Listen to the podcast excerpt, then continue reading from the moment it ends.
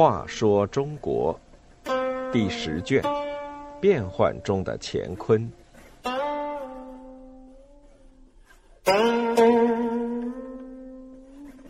二十六，张议潮收复河西。张议潮率众在沙州发动了起义，打败吐蕃军队，收复了沙州。河西沦落百余年，陆祖萧关燕信息，赖得将军开旧路，一阵雄名天下知。这是当时人写下的赞扬张议潮收复河西的诗句。张议潮收复的所谓河西，指的是现在甘肃省黄河以西地区，又称河西走廊。这个地方自古以来是中原和西域之间的交通要冲。在唐朝强盛的时期，西域与河西走廊都在唐朝的控制之下。唐朝大约有十五万兵力在那里驻守。张议潮所在的沙州。位于河西走廊西端。张议潮的父亲叫张谦益，曾经在唐朝做过工部尚书，由此可见，张家在当时的沙州也算是一个比较有名气的大族。安史之乱之后，唐肃宗把西域各路唐军主力调到中原去平乱，因此唐军主力撤出了河西和西域地区。这些军队从此再也没有踏上西域的土地。趁着唐朝内乱，吐蕃人感到他们的机会到来了。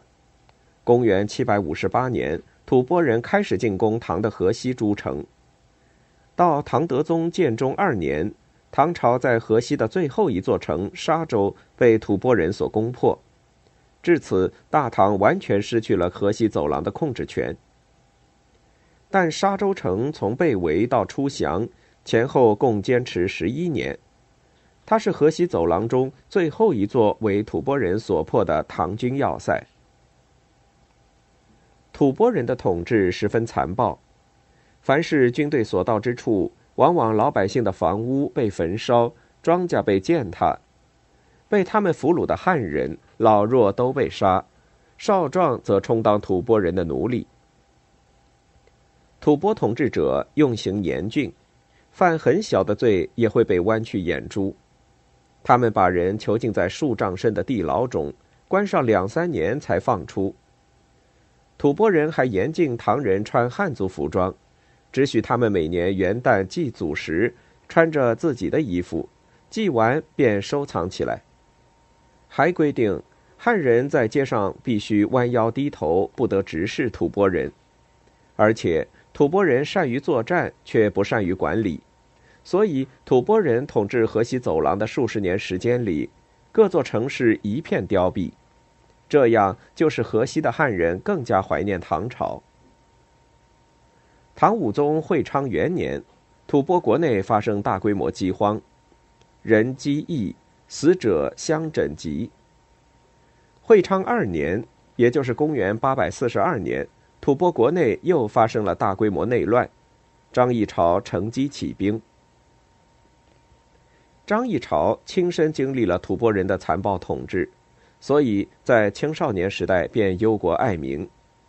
唐宣宗大中二年，也就是公元八百四十八年，在经过了充分准备之后，张议潮率众在沙州发动了起义，打败吐蕃军队，收复了沙州。张议潮在收复沙州之后，就决定派遣使者向长安传达沙州讯息。他唯恐使者到不了长安，所以派出十队使者，带着十份完全相同的文书，经由各个方向的沙漠，绕过吐蕃人控制的河西诸城，向长安进发。最后果然只有一队使者到了长安，而且离他的起义已经整整过去了两年。后来，张议潮率领河西人民又收复了伊州、河州、甘州等地。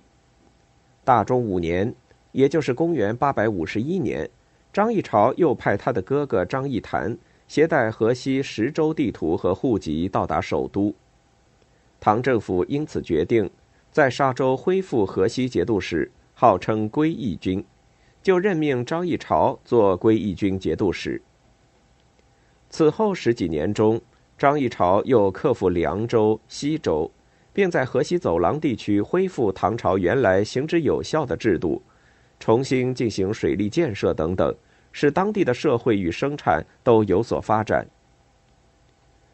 张议潮的业绩赢得河西人民的衷心爱戴，后来流传在敦煌的张议潮变文就是颂扬他的。近代人罗振玉还特地写了《补唐书·张议潮传》。